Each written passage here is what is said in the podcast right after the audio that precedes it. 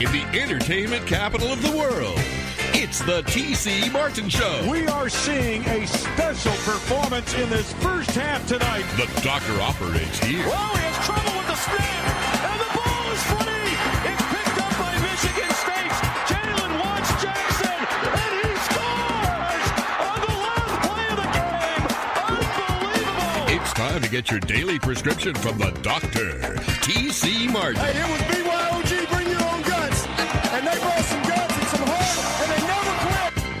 Doctor is now in. And a happy Tuesday to you on this terrible Tuesday edition of the TC Martin Show. That's right. Terrible Tuesday, you know what that means? We have our Terrible Tuesday takes. What frustrates yours truly? Well, of course, there's always something each and every week, of course. And maybe even a little bit today, we go with a most terrible of 2021 since everybody is always doing you know best ofs or worst ofs. At the end of the year they'll recap and everything. So maybe today we go a little bit terrible tuesday-ish of what has frustrated me throughout the entire year. Maybe we'll get to that. And you know what? I think i'm going to do today because i want to hear from listeners as well too with terrible tuesday because you guys are, are great with hitting me on twitter and that sort of thing at, at tc martin 21 for terrible tuesday. Call today We'll let you uh, vent your frustrations as well too if you have some terrible Tuesday takes. At uh, next segment, we will do that. All right. So you got uh, some terrible Tuesday takes. Uh, we'll, we'll we'll take those today on the phones. All right. Today on the program, we have got plenty to talk about. Uh, Heidi Fang is going to join us. Uh, we'll talk Raiders.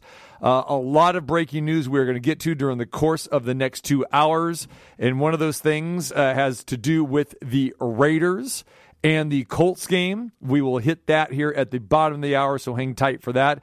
That'll kick off our Terrible Tuesday segment with that. But uh, we start with some college football breaking news. This sickens me. It saddens me. Every time we have bowl game cancellations, uh, due to COVID 19 really frustrates me because you know how much I love the bowl games. We were talking about this yesterday with Marco D'Angelo, and just from a handicapping standpoint and a football viewing standpoint, don't mess with my holiday bowl season. Especially now, because we get meaningful college bowl games after Christmas through New Year's. And don't mess with this week. And now they're messing with this week. And a game that I was really looking forward to watching tonight the Holiday Bowl canceled. Just within the last hour, the Holiday Bowl canceled. NC State against UCLA, done. Uh, the statement coming from the Holiday Bowl committee, we are extremely grateful to the. Who's this coming from? From UCLA? We are extremely uh, grateful to the Holiday Bowl students, fans, sponsors, and the people of San Diego for their support this week. We are deeply disappointed for our young men in the football program that worked extremely hard for this opportunity. My heart goes out to them. The health and safety of our students will always be our North Star. Okay, fine, UCLA. You can't find enough people to play. You only got you suited up 90. You're just traveling right down the road a couple hours, not even a couple hours, going to San Diego.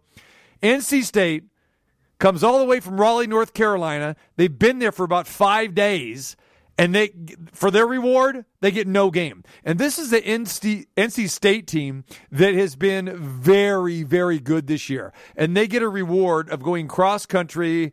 Going to some sunny skies, SeaWorld, Holiday Bowl, San Diego, all that stuff.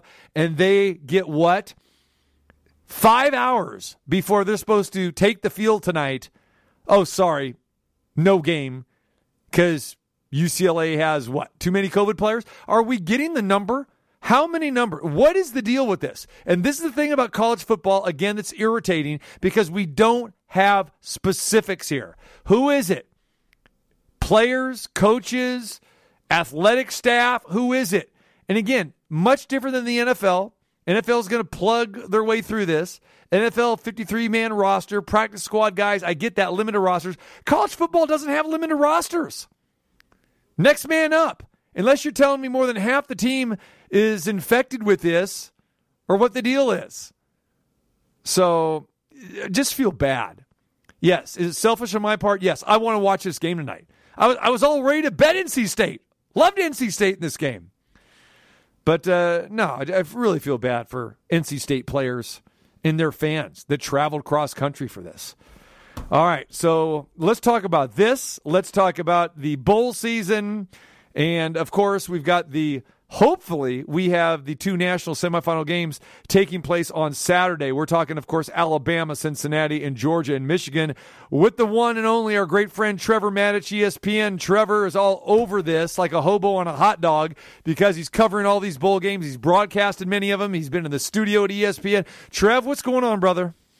Hey man, I'm I'm good, TC. This is a this is a heck of a time. We got through college football season pretty well, the regular season championship games, and all of a sudden they're falling out of bowl games like crazy. Let's hope that doesn't happen with the playoffs. I know. All right, so we just got word about uh, the Holiday Bowl, UCLA and NC State. Uh, your thoughts, and do you have any more information uh, on this, on what actually happened here in the last few hours? No, I, I don't have more information. Uh, I guess it'll, it'll come out if it could come out. I mean, they're they're often very careful with releasing information about ailments for players, but but it doesn't have to be half the team necessarily. It could just be all the quarterbacks. Maybe one of the quarterbacks came into the quarterback room, and next thing you know, they're all they all tested positive. They have the quarterbacks. Same thing if they're down to four offensive linemen, right? It's unfair to the running backs and the quarterbacks if the offensive line is so decimated and not decimated, but Yeah. you know is out because of COVID. They can't play, What- and so that's all it takes. It doesn't take that many people if they're all bunched up in one position group. And, and that's they actually. I'm just reading a release here, uh, Trevor, that used that word that you just used, decimated. The Bruins' defensive line room has been decimated by COVID issues. So it's exactly what you Yeah. just described. And so, who would you play at defensive line? And they, especially when you talk about the entire rotation, they just get hammered by the offensive line in the running game of NC State. You get guys potentially hurt. You get linebackers getting smashed. You get offensive linemen down on safeties more than they ever would, and it just it becomes an unsafe situation for the players on defense. So UCLA was down to two interior defensive linemen as of yesterday, uh, with a converted linebacker as a backup nose guard, and uh, they were set to play today, but then more COVID issues came up uh, earlier this morning. So there, there it is, right there, defensive line room uh, decimated, and there it is. It's now, now what happens here? What happens? And we've seen this with other bowl games. You were actually supposed to to call the Hawaii Bowl, and that was one of the Yeah. games that was was canceled.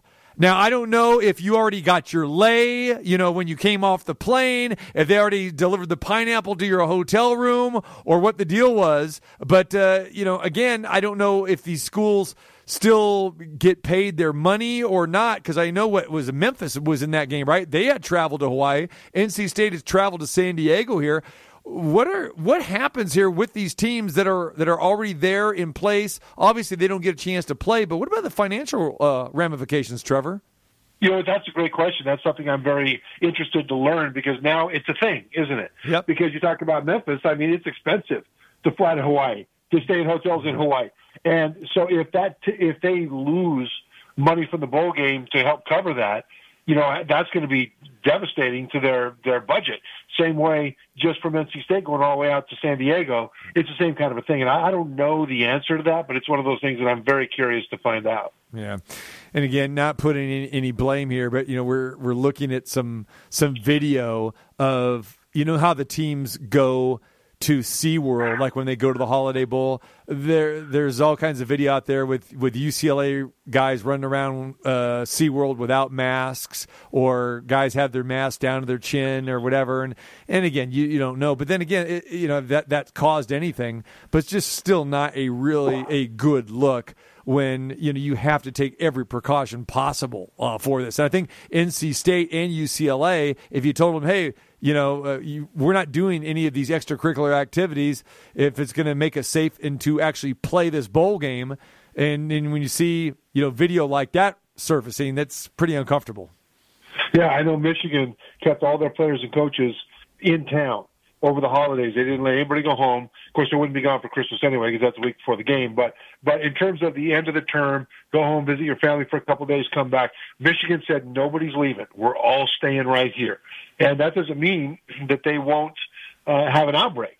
because you can do everything right and that can still find its way into your ecosystem. And you can get lucky and you can have guys just parading around, partying, going to the mosh pit and not bringing anything into the ecosystem. So it's hard, it's hard to say that UCLA was a bunch of knuckleheads and that's why this happened. But that is what will be said, even though I think it's a little bit unfair until we know a little bit more Right. about it. Um, but I do think if you are NC State, you're disappointed for not playing the game, but you also got to go to San Diego.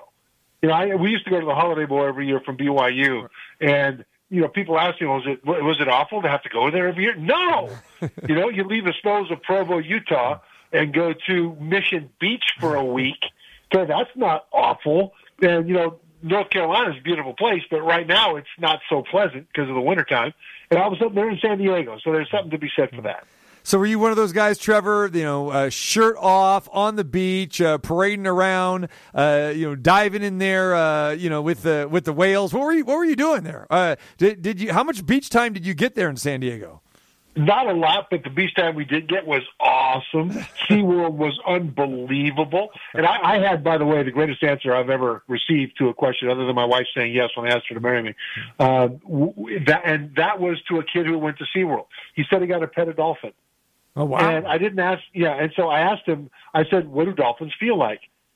And he gave me the greatest answer I've ever had. He said, hot dogs.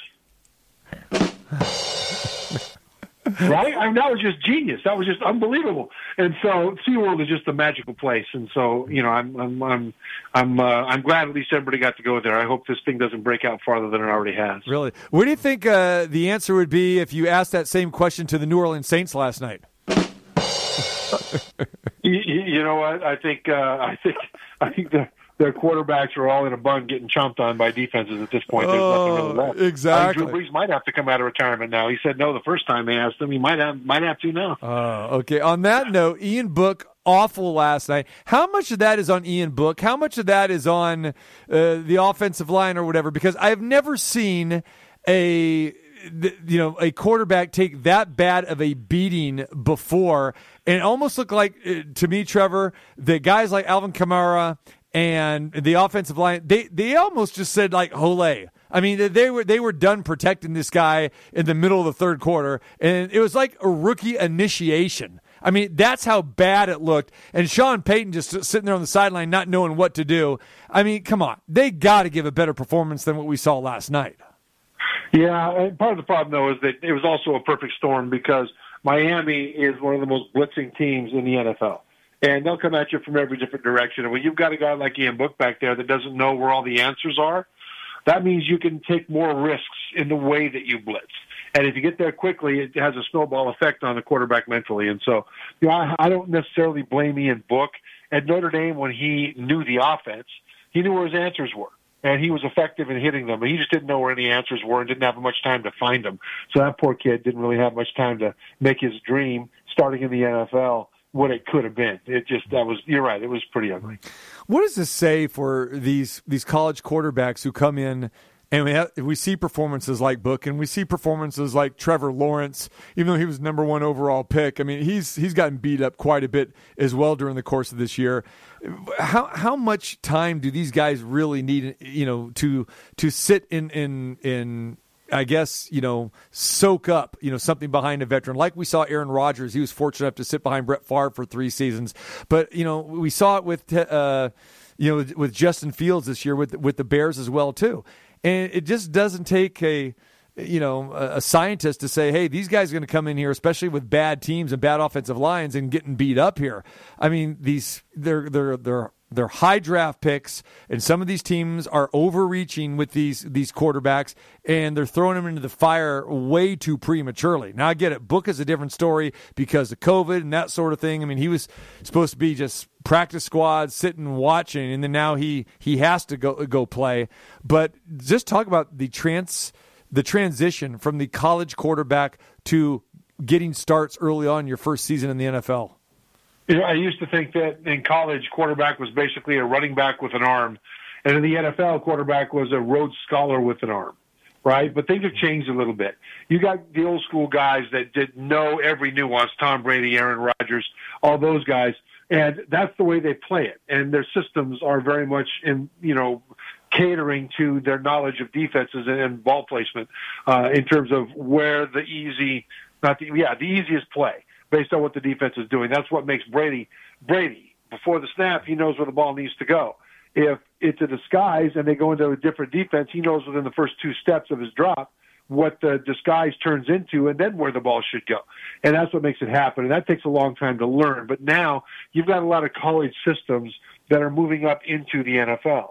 And I think that makes it easier for some quarterbacks, especially, to succeed early. I mean, you look at Jalen Hurts with Philly right now. I mean, partway through the season, their offense was not very good.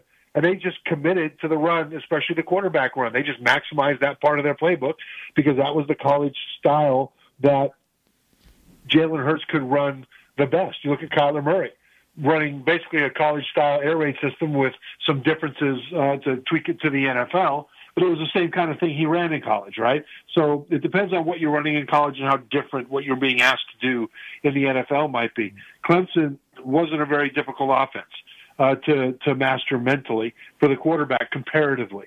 And the NFL, it's it's a it's a different issue for Trevor Lawrence. His problem is not not knowing what to do. Uh, Uh, I think he knows what to do. His problem is he doesn't have receivers that can get separation in, or offensive line to protect him. So that's what you said originally, TC. That that you are a high draft pick at quarterback, you're pretty much always going to a bad team. And therefore, the pieces aren't there around you for a while, and you're liable to just have to endure getting beat up because there's no one to throw to for a while. But then you look at a guy like Mahomes. The Chiefs moved up. What was it, 11 spots or something? The Chiefs moved up to get Mahomes. So the Chiefs weren't a bad team, but they still drafted in the position of some fairly mediocre to bad teams because they they traded up to get him. So Mahomes ended up in a in a perfect situation, a first round draft choice, and not to a bad team as a quarterback, and to a good team. So um, those are the things that that factor into it. That's why you really can't look at a quarterback in his rookie year and decide if he can play, but especially he can't really decide if he can't play without having a lot more information. All right, he is Trevor Matich, ESPN, of course, a former national champ at BYU, and then a 12-year NFL veteran as well too. Talking about these bowl games, the Holiday Bowl canceled, uh, NC State, UCLA just hours ago. So that game is gone. Six cancellations thus far. Obviously, Trevor, as we get to these meaningful New Year's Day bowl games, and of course, the national semifinals that are the two big games that are supposed to take place on Saturday. Uh, how concerned are you that that these games may not get played? Yeah, I am concerned about the the finals. The finals, um, excuse me, the playoff, especially the meaningful New Year's Day games are meaningful. You know, you've got the Rose Bowl, you've got all kinds of huge games. And, you know, Oklahoma State's playing Notre Dame, that's big. You know, Baylor and Ole Miss is a game I can't wait to see. You know, the Sugar Bowl. There's all kinds of big games, but ultimately they are exhibitions. And so it would be a real shame for them not to be played. It would be economically horrible for a lot of people for the games not to be played. You know, we talked about whether or not teams get travel money anyway, or what happens if the if the game isn't played is do the TV networks have to pay out after a certain point, no matter what, and insurance companies pick up the difference. Uh, I'm not sure how that works. I do know that there are parking attendants and concession workers. They're the people that own the concessions that are all stocked up with hot dogs and popcorn and soda pop and the rest of it. That that all of a sudden now can't sell it. What happens to them? And it's really bad. But what what matters most for college football on the on the the ranking side of it is those playoffs, and so I'm interested to see there. A lot of people don't think that it's good that that, that teams that uh, face a team that can't play because of COVID advance because of forfeit. That's what I'm trying to get to here. Right. They you can forfeit if you have COVID, you can't play, and people say, and you can win the national championship based on forfeits right? And a lot of people say, well, that's not right. And maybe it's not, but what else do you do? Keep in mind also, though, you have the AP National Championship and coaches poll and all the rest of it. Those are still there. But when it comes to the playoff, if forfeit is what carries the, the national champion through the playoff to the, to the ring, then it's bad, but what would be worse than that? You know, or what would be better than that? I mean, it's just a bad situation. Hopefully uh, everyone stays safe and, and we get these games uh, to be played this weekend. All right, uh, like we said, meaningful, good matchups in, in, a lot of these bowl games. We lost one tonight that I was looking forward to, NC State and UCLA, but we do have West Virginia in Minnesota tonight. They're going to play in Arizona. Uh, g- give me, uh, let's start handicapping a few of these games real quick, Trevor. Uh, how do you see West Virginia and Minnesota? We know the last time we saw Minnesota on the field, it was their Super Bowl. They upset Wisconsin, and we know they can run the ball but they've had a couple bad losses earlier on this year. Uh, your thoughts? Can can Mountie can Mountie mount uh, a game tonight against Minnesota? Yeah, they've got opt outs and they've got injuries, and and I think Minnesota will uh, has the best unit on the field, which is their defense. West Virginia, you know, their, their record's okay, six and six, but they they when you watch them play, they don't look like they're quite that good because they'll play really well sometimes and teams will play badly against them for whatever reason. It's spooky to play in Morgantown. And I just don't know that West Virginia is even as good as their record. Minnesota's defense, I think, has a very good chance to shut down West Virginia to the point that the Mountaineers aren't going to be able to do a whole lot. Now, Minnesota's offense has issues of their own, but I think that ultimately they'll just come straight downhill and test West Virginia. West Virginia has a couple of outstanding defensive tackles, but that's not going to be enough. So I think that the defense of Minnesota uh, will be the difference in this game and the physicality of their offense will be the other difference. All right, next game up uh, today: Texas Tech and Mississippi State. Uh, Mike Leach, uh, those guys failed miserably in the Egg Bowl against uh, Ole Miss. Uh, how do they get up for this game? And we know that Texas Tech obviously has had some coaching issues, uh, lost their coach. Coach got fired mid-season or so. thoughts about this game? I, I, this is an interesting game to me because it's personal. It's one of those bowl games that matters to people, and it's more personal with Mississippi State. Mike Leach is still mad at Texas Tech right. for dumping him uh, and not paying him. And he thinks that they still owe him millions of dollars. This is a number of years ago before he went to Washington State because of alleged uh, abuse of a player, which I think information has come out to show to exonerate Mike Leach over that. But still, Texas Tech hasn't paid him. And he has come out publicly in this bowl week and said, yeah, they still owe me money. So the thing about Mississippi State's players that they know how much this means to their coach. And when you know that, you want to go out and you want to deliver that victory for your coach, not just a victory, but a beatdown. Texas Tech has a, a pretty good team, right? But they don't have the the mustard to go beat the former coach that none of them knew was their coach nearly as much as Mississippi State's players have to carry their coach to a victory here. So this game matters, I think, a lot more to Mississippi State. Plus, Will Rogers turns out to be one of the most effective passers in all of college football. That air raid offense of Mississippi State combined with big, powerful offensive linemen and running backs, I think it'll be too much for Texas Tech. All right. Uh, a game uh, that uh, I think we both like uh, tomorrow is Iowa State and Clemson. Uh, we got two good games tomorrow: Iowa State, Clemson, and Oregon and Oklahoma. The coachless bowls, I like to to, to call that one here. Uh, quick thoughts on both those games. Well, I think Clemson has been so hard to figure out this year. I think that Iowa State has the edge here. Again, Iowa State has opt outs as well, but Iowa State I think sees Clemson as a, an opportunity to whip up on a, a national brand. And Clemson, I think, would be disappointed. I mean, they're in the Cheez It Bowl instead of the playoffs. Nothing against the Cheez It Bowl, but that that's a problem from a standpoint of motivation. Plus, you're right. You know, both coordinators are gone. Uh, I like their new defensive coordinator and offensive coordinator. I think they'll be fine down the road, but their quarterback situation is still a problem. Their offensive line is still a problem. I think Iowa State has the defense to be able to continue those problems for Clemson. And I like I like the Cyclones in this game. All right, and I'm just dying to hear you, you know, say the Clemson quarterback's name again because you know I can't pronounce. It. I just say DJ. So go ahead. It's DJU. There you go. That's right. DJ Uiagalelei. he's, he, he's so good at that. There it is. Yeah. Uh, Trevor Matich, ladies and gentlemen, dominated the spelling bee when he was nine years old, by the way, too. Dominated. Yes, I did. It was the three letter spelling bee, though, so I had a, it wasn't a hard spelling bee. You know, and, then, and then, real quick, you, you mentioned Oregon and Oklahoma. Yeah. I, Oklahoma's got a big edge yeah. in this game, I think, just because, you know, the way their offense has been playing. And, and Oregon's offense is up and down um, and mostly down really. But Oregon has shown that if you're physical against them, you can you can really have a lot of problems.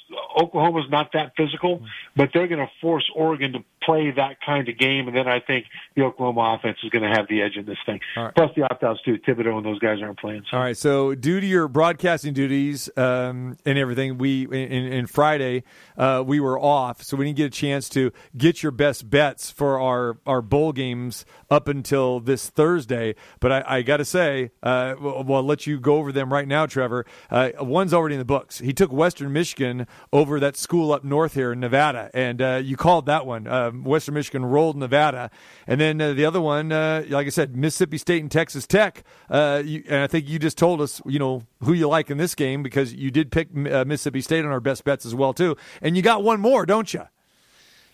I do. I have Wisconsin, Arizona State. Wisconsin's laying six and a half, and I think that this is going to be just a, a housing. I think that Arizona State struggles to stop the run. Wisconsin is just going to just pound the ball. Plus, Arizona State is missing a couple of running backs, and so you know one transferred, one opted out. I just think that against Wisconsin's defense, which is first in the nation statistically in total defense, is going to absolutely keep them off the field. And I think Wisconsin is going to cover this thing easily. And that is the Las Vegas Bowl, and we will be there on Thursday night. We are looking forward to this Arizona State and Wisconsin.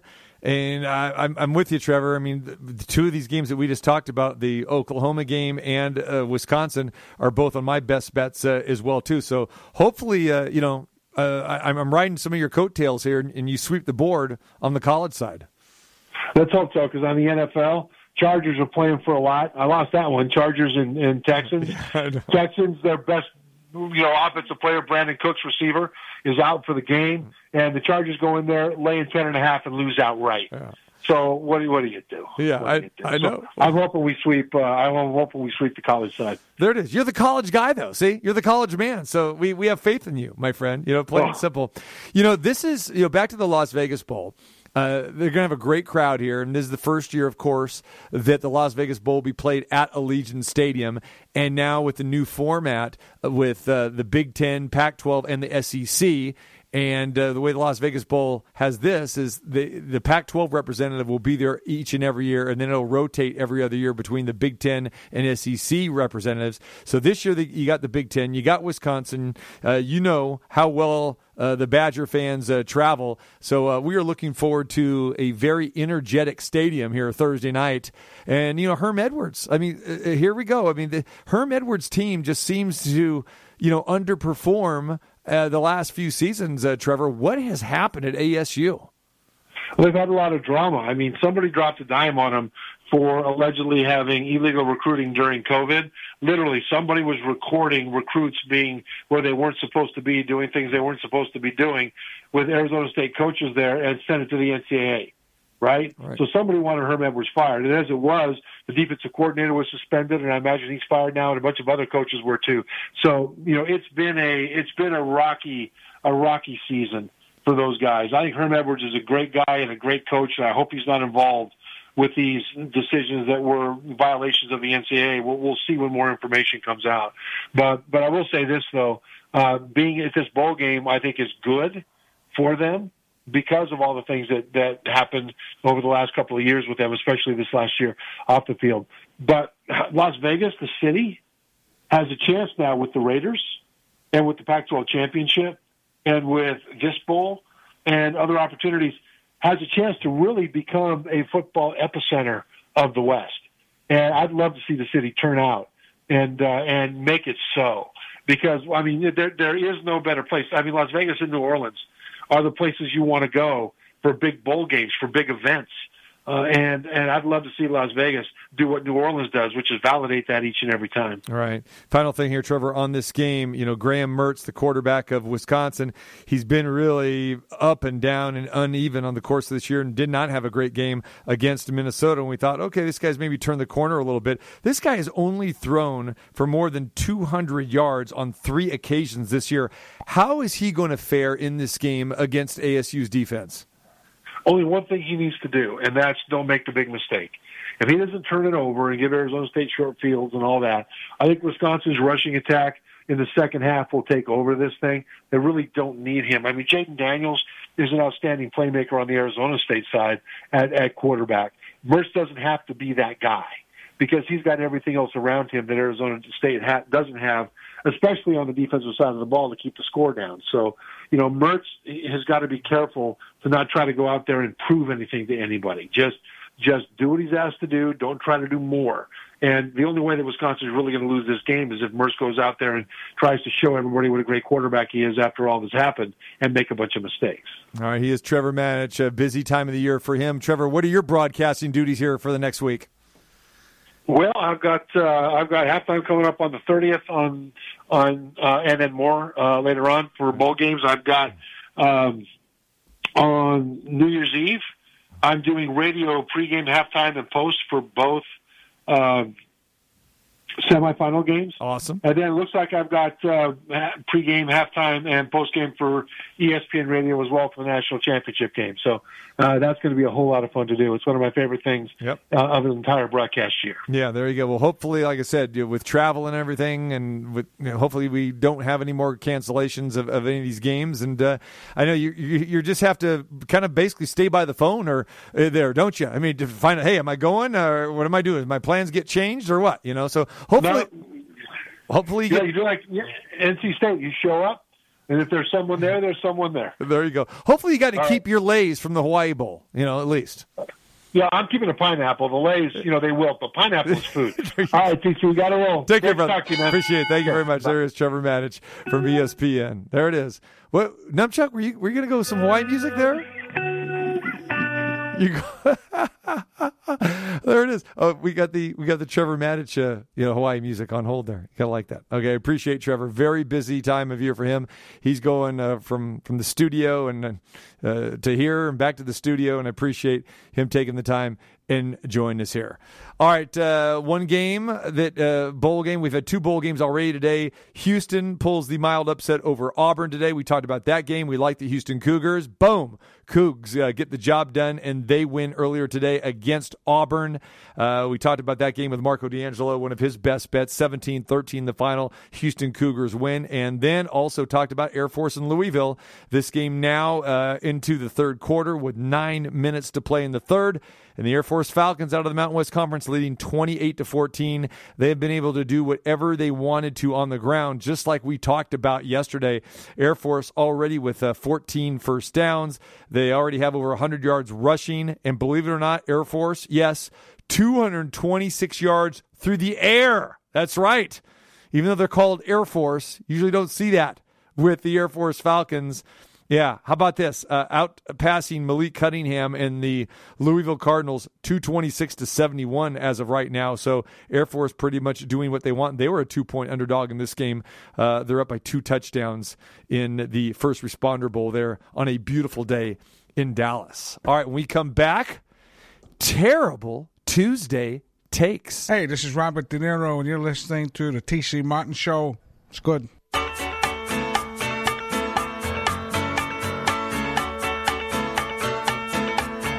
All right, don't forget we'll be at the Cosmopolitan in Las Vegas on Thursday and Friday this week. That's right, Thursday because we've got the Las Vegas Bowl preview. All right, myself, Double B, Brian Benowitz, Jay Schrader going to be in the house on Thursday.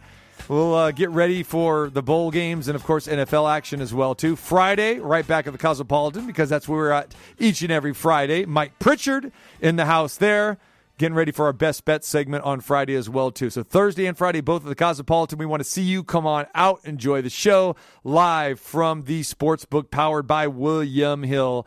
And uh, don't uh, don't you dare miss it. Come on by and have a great time. This is a great time of year. Hopefully, we have no more cancellations with bowl games. All right, we have plenty to talk about. Breaking news, terrible Tuesday. We'll take your phone calls if you want to chime in with some terrible Tuesday takes uh, as well too at 702-221-7283. It's Terrible Tuesday. That's terrible. Things gone wrong in the sporting world. That's a terrible idea. I want to know what the hell he's smoking. Something stinks in here. That's terrible. it's Terrible Tuesday. Things gone wrong in the sporting world.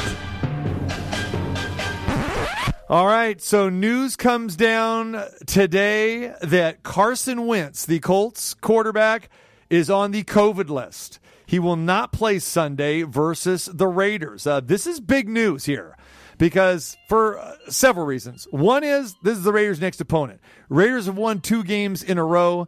The Colts are fighting for their playoff lives as well, even though they're in pretty good shape here. Colts with another victory last week, and the Colts, who started off the season 0 4, have battled themselves back. They've been hovering around 500. Now they are 9 and 6 and they are at home and they have a chance basically to end the Raiders season. But what has happened? Their quarterback, their leader lands on the COVID list. Now let me tell you why this is big news. Because Carson Wentz is not vaccinated. Now, not sure if he tested positive or is just a close contact. So, there's a big difference here. If he's a close contact, he must quarantine for five days and then could return if he tested negative. If he tested positive, that means he's quarantined for the next 10 days. But either way, as it looks like right now, Carson Wentz is out of this game. So five days, if we're doing the math, right? Okay, so it's Wednesday, Thursday, Friday, Saturday.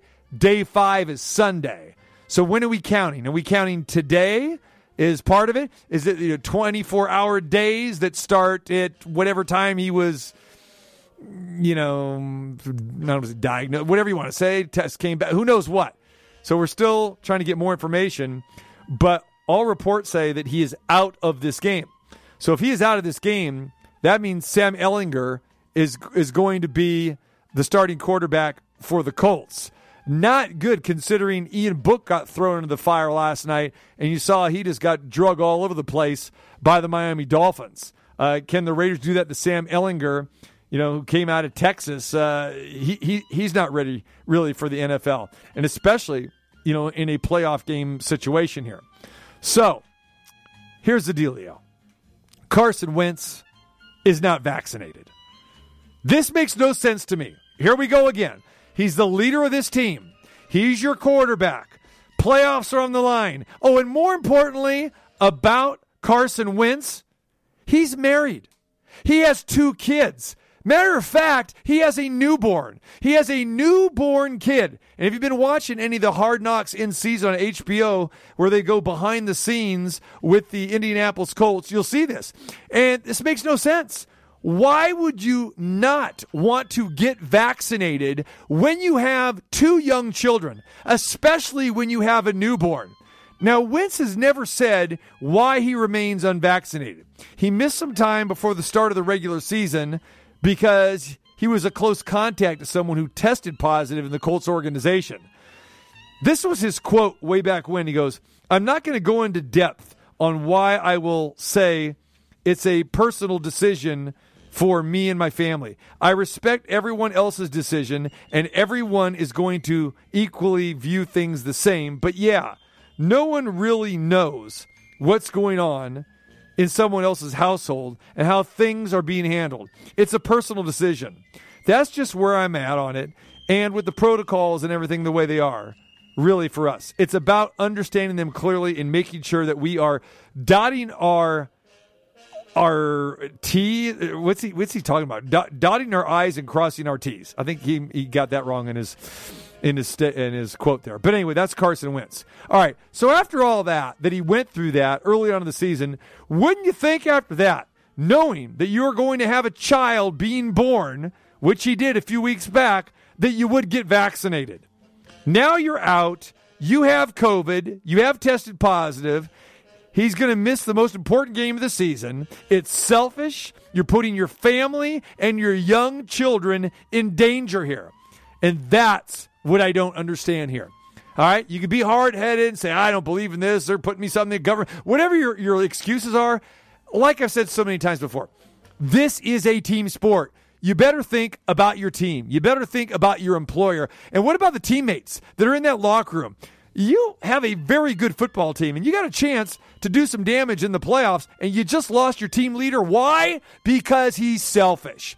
Those offensive linemen, they got vaccinated. Majority of this team is vaccinated. But your leader, the guy that you can afford to lose the least, he is unvaccinated and unwilling to get a shot. And like I said, more importantly, having young children in your household, a newborn, I, I can't justify that. Carson Wentz, what are you thinking? Mm. All right, we will continue to talk about this story from the Raiders' perspective when Heidi Fang joins us next hour. Sticking with the NFL, the Washington football team didn't put up much of a fight against the Dallas Cowboys on Sunday night, right? Blown out 56 to 14, except on the sideline. Their own sideline.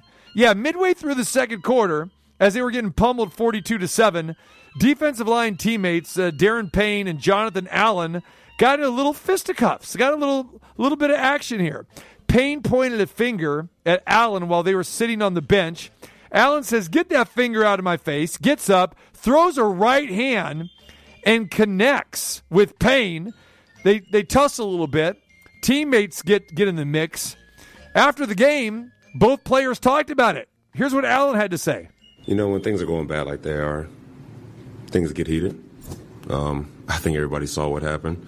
Um, I, I, think the important thing is we're going to move forward from it. It's brothers fight. I mean, the next step is moving on. The thing about when something happens on the field, you never let it carry into the locker room. You know what I mean? So things get heated. We fix them. We sit down as grown men. We move on. It's unfortunate for sure. You need, you know, I, we're better than that. But as a man, I'm gonna take full responsibility for my actions, and Payne will do the same. Uh, just a little brotherly disagreement. Uh, all right, that is Jonathan uh, Allen. Uh, now Payne gets his turn to talk. Here's Payne's response. A little brotherly disagreement, maybe uh, the wrong place, wrong time, but hey, it happened. It is what it is. It's all good. I mean, you got you got brothers, y'all fight, don't it? It happened. No, it shouldn't happen like that. Shouldn't happen like that. You guys are teammates. And here's the thing they were teammates at Alabama. These guys have known each other forever. They end up on the same team. Yeah, you're supposed to be brothers, but just because you're getting blown out, and you're getting humiliated and embarrassed, nah, you got to keep your composure a, a, little bit here. Yeah, again, arguing, throwing a finger, uh, throwing a throwing a punch. Ron Rivera, the head coach. Okay, I got some issues with Ron Rivera, and he's one of my favorite coaches. I like Ron Rivera. Here's what Ron Rivera had to say after the game. No, I had no idea about that. Okay, I was told about it later after it had happened, and uh, I've talked to both of them. I talked to both of them what I, what my players say to me is really nobody's business. Frustration, you know, wanting to win, you know, having an opportunity for the last few weeks and not being able to get it done, not being able to have all the pieces in place that you need to go out there and play together. Um, that's what that is. That's that's guys wanting to compete, wanting to win. I mean, if you look at the things that have happened in the last couple of weeks, you know, we've dealt with a lot, but that's football. That's life. You're going to deal with a lot in life. How you handle it, though, that's the important thing. We didn't handle it very well tonight. That's disappointing. We got to be better than that. We expect to be able to win football games. We got to be better than that as a group. Why did I think we didn't handle it well? You see the score? We, I just told you. We just went through a few weeks, a couple of things, bad things happening. Okay, you have to deal with those things, and it's tough. It's not easy to, to try and separate and compartmentalize situations like that. It spills over, it gets to people. It's, it's human nature. You know, these guys are more than just robots. They don't go out there. These guys have feelings. These are players. These are people. Okay, they got a teammate going through something right now that they're, you know, it's, it's tough. You know, I mean, you, you have an opportunity and you don't have everybody playing. That, that's hard on people. I mean, that's not normal. That's real life and that's what they're dealing with. These are young men, and we're just trying to help them along the way. Ron Rivera, head coach of the Washington football team, dropped the S word there on a couple occasions as well. Had no idea. How do you have no idea that this happened on your sideline? This happened in the second quarter. You had no idea? You couldn't turn around and see what was happening? No, no, your defensive line coach didn't tell you what was happening? Your defensive coordinator didn't tell you what was happening? This should have been addressed right then and there. And if you didn't want to do it on the sideline, then you do it at halftime.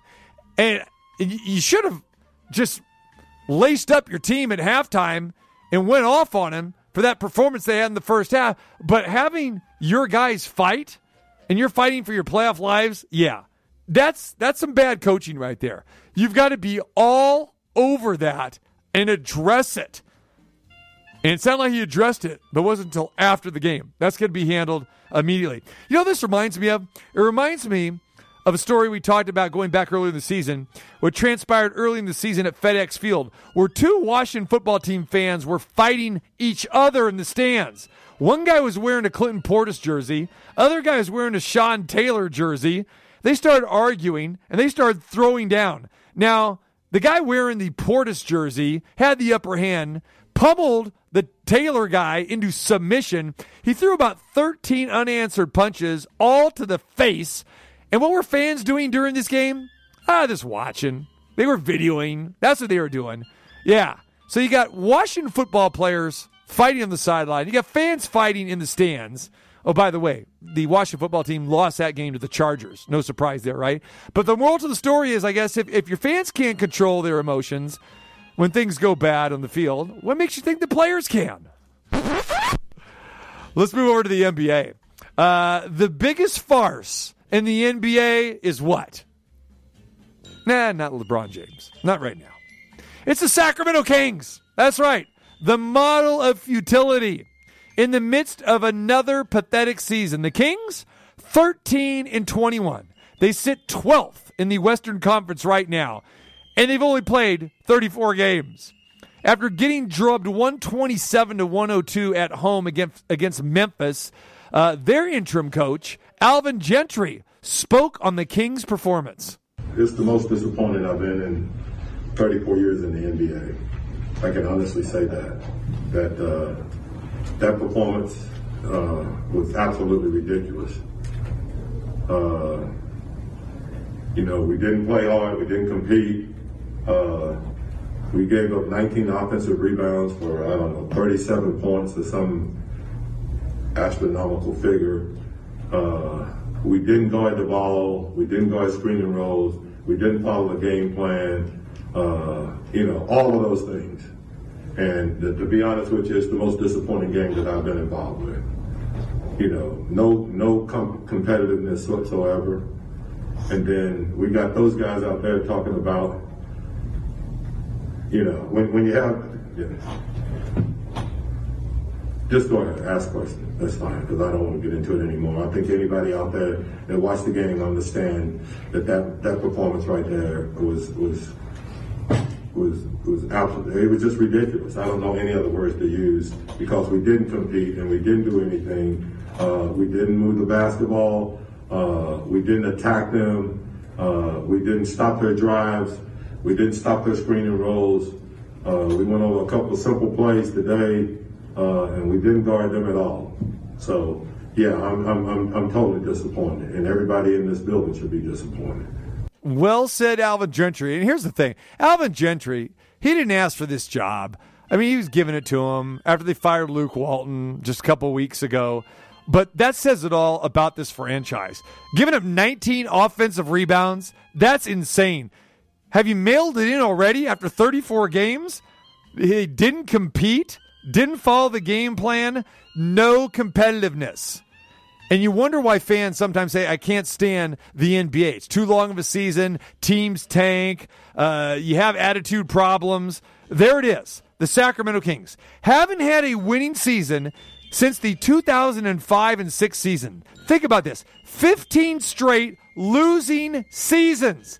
They have not won more than 39 games in a season. 15 straight losing seasons. You want to talk about the Jacksonville Jaguars. You want to talk about some of these other pathetic teams.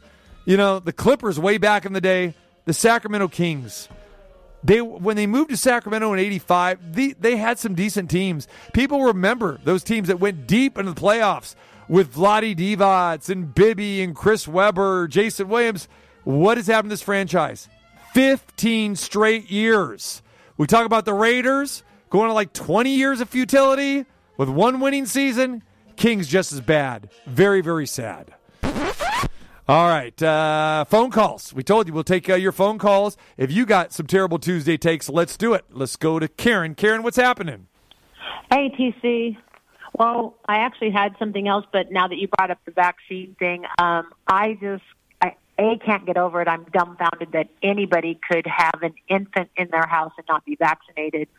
Uh, that blows my mind. But my part of the vaccine thing, I have to go with our friend Mr. Brown who tried to fake his own vaccine card. That one to me has to be the all terrible Tuesday of 2021 because why would you fake it? I understand there are people out there who want to say they refuse to get vaccinated and they stand up wholeheartedly for their cause and they'll go to the end of the earth. I've had many arguments with idiots over this, but if you don't believe in getting vaccinated, stand up and say it. Why would you fake it? Um, I can't help but think of uh, Little League, and if you fake a birth certificate, you don't get a three day suspension, you get booted. So for the NFL to only give him three days, three games, I'm sorry, three games is insane, first of all. Second of all, the main thing is you either believe in getting vaccinated and you get vaccinated, or you don't believe in it and you stand up, have the cojones to say, I don't believe in this, I'm not doing it. But you don't fake it. Um, I, I just, I can't get over that one. So this is a tough one. Will you side more with Carson Wentz for not really giving any reasoning, but standing pat with that, even though that he's you know putting his teammates in jeopardy and his family, especially with a newborn, or you know a guy like Antonio Brown, who's just a, a you know whether we call him a liar or you know he's not a stand-up guy. No, I side with neither of them. Neither one of them have the guts to stand up and say, I don't believe it. I actually have a little bit more support for that dingbat caller who called you a little while, a couple weeks ago, and said it's a hoax. Um, at least those people stand up and are there believing UFOs and little green men too. They also think that the Kennedy thing was a hoax too. I mean, and we never landed on the moon. But all that being said, at least they're going to stand up and say what they believe in. I don't agree with any of them, but at least I can have a, a conversation with you about what you believe in. These two other guys, they're just hiding. I, I don't know. Maybe he's afraid of needles and doesn't want to admit it. Uh, the woman next to me getting her shot had a nervous breakdown in the office. I don't know, but get over it. Say what you believe in. Don't tell me it's a personal matter. That's baloney. Stand up and say, I don't want the shot because I don't think it's going to help or something. Have an opinion. You have an opinion on football. He and I could have a conversation for hours on what kind of player he is. But, and he would fight to the tooth and nail. But just to hide and say it's a personal thing, no, it's not personal. Tell me why you're taking the risk to infect other people. So I still go with the faking of the the card is worse because you're lying. You're an out and out liar saying that you've been vaccinated, but you won't do it, and then you fake it. That's like having a fake, fake driver's license. Yeah, that's good. Excellent point. I mean, it's it's very cowardice, and again, especially when you know you know it's probably going to come out. You're an NFL football player. You're held to a higher standard, and again, it's another bad look for another bad guy for the same bad guy in Antonio Brown. So, uh, great thoughts, Karen. I appreciate that, and I love I love two things about that call. I love that that you you compared it to Little League, or you'd be gone, you'd be ejected. That's it. Parents would be kicked out, no question about it. And I think that's the first time we had a dingbat reference uh, on the show. I love it. There it is. It- a dingbat reference. Outstanding. Well, I just want to say thanks for letting me spend my holidays with you. Unfortunately, I do have to go back to work next week, but it has been a great, great time. I don't have to sneak at work to listen to you, so this is awesome. All right. Well, I appreciate that, Karen. There it is. All right. The- well, thank you, Edith Bunker. I appreciate it. There it is. All right, terrible Tuesday. We got some more next hour as well too. Heidi Fang is going to join us. So we'll talk to her about the Raiders situation and how the Raiders feeling now. They've won two in a row. They're going up to Indianapolis and they're going to face a team that's got COVID. The quarterback is gone. Uh, Carson Wentz will not play because he's unvaccinated. We'll hit that and a whole lot more. We'll get you caught up to date on the bowl games. And again, Holiday Bowl canceled tonight. Ugh. NC State, UCLA, because UCLA has COVID. The whole D line uh, decimated there. All right. Tuesday afternoon, TC Martin Show.